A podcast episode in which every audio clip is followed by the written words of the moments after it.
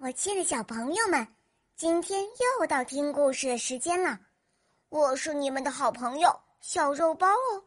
今天肉包会带给大家什么故事呢？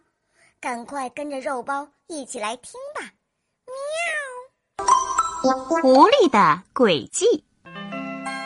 列那狐和老婆孩子住在漠北堆他自己的宅子里，每天。都在动脑筋想计谋去占别人的便宜，不仅损害亲朋好友，甚至连不可一世的万兽之王狮子，手下也毫不留情。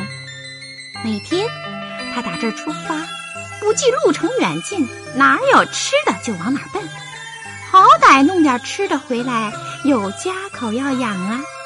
再说他嘴又特别馋。还要尝新鲜的，吃好的。话说这天寒风凛冽，天色阴沉，列那狐在屋里转来转去，石柜、菜橱全都是空空的。他老婆靠在安乐椅里，颠吧颠吧脑袋，愁眉苦脸地说。嗯，家里什么吃的都没有了。一会儿两个孩子回来，一到家就喊肚子饿，吵着要东西吃，可怎么办呢？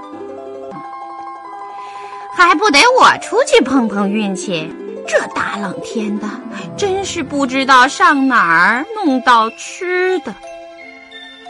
他慢慢磨蹭着跨出家门，不管怎么着。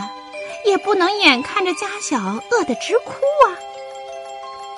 门外只见冰雪原野，他朝着树林悄悄走去，东张张，西望望，哪儿有吃的呀？连影儿都没有。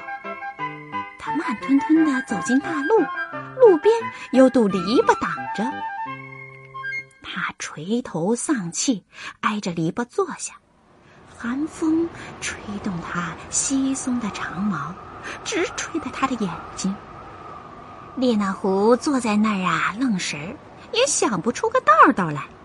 忽然，一阵强风吹来，刮来一股腥味儿，直往鼻孔里钻。嗯嗯，真够提神醒脑的。他抬起尖嘴，闻了闻空气。嗯嗯嗯，感情难道是鱼吗？哦，可不是鲜活的鱼味儿！哎呦呦呦呦呦！嗯，这是哪儿来的呢？他猛地耸起身来，垫起后腿根儿，攀着篱笆张望，鼻子灵，耳朵尖，眼睛也亮。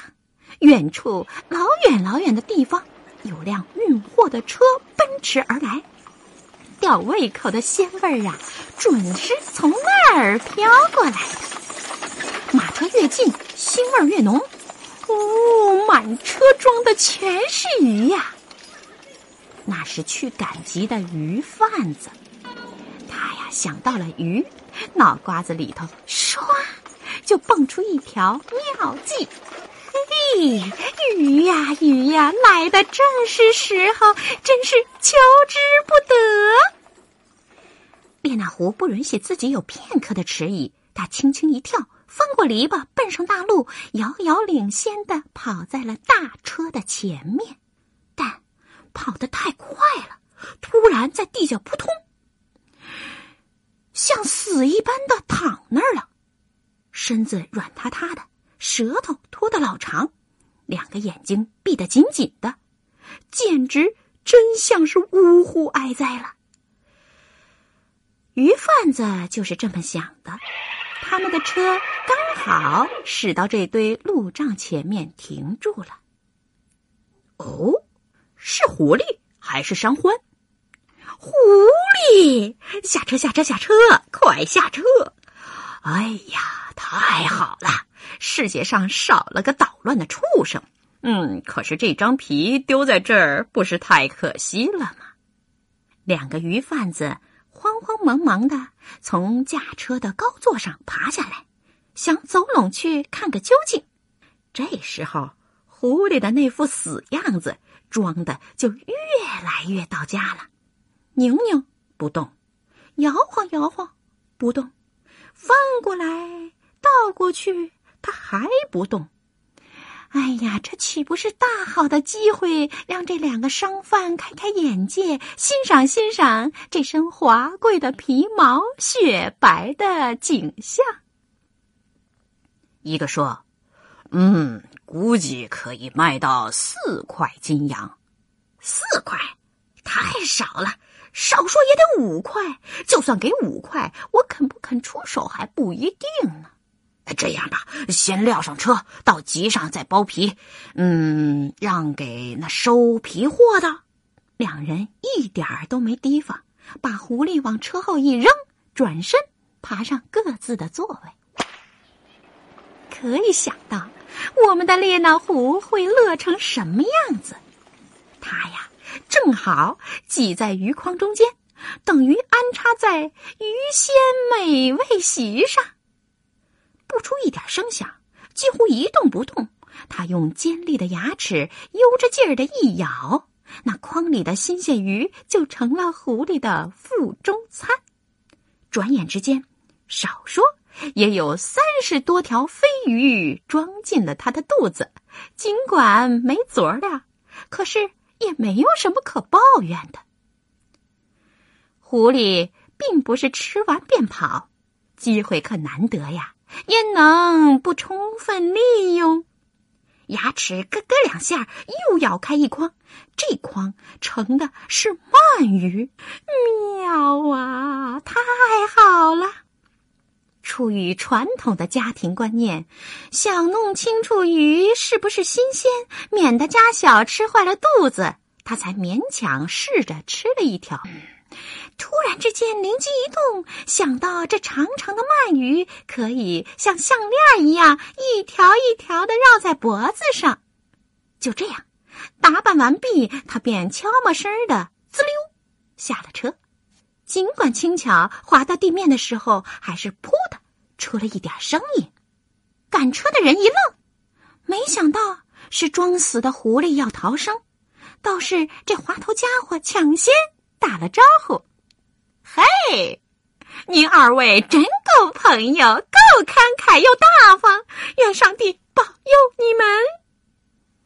你们的鱼呀，货色不错，又鲜又肥。”我没好意思独吞，还给你们留了点儿。这几条鳗鱼嘛，就多谢了。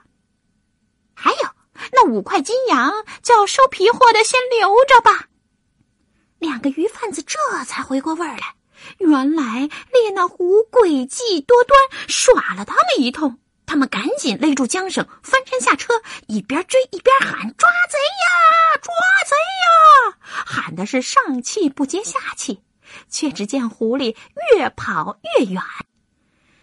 这事儿啊，是两个鱼贩子自己招来的，现在后悔也没用了，只好重新爬上座位。列那狐连跑带跳，一口气儿奔回家中。妻儿老小正饿得发昏呢。太太看到当家的满载而归，顿时眉开眼笑。列那狐进了屋，马上把大门关上。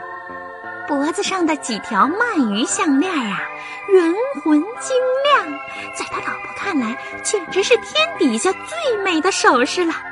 老婆把丈夫大的夸奖了一番。他们的两个孩子虽然还小，不会打猎，但是洗洗烧烧也很内行。马上就一个烧火，一个洗鱼，再把鳗鱼一段一段插在小棍棍上，慢慢的烤成了可口的烤鱼串。太太呢，则忙着照顾丈夫，替他洗脚。这飞毛腿今天可是立了大功了，还替他擦身子。擦擦这身值五块金洋的皮毛，为什么呢？小朋友知道吗？因为呀，他浑身上下全都是腥味儿。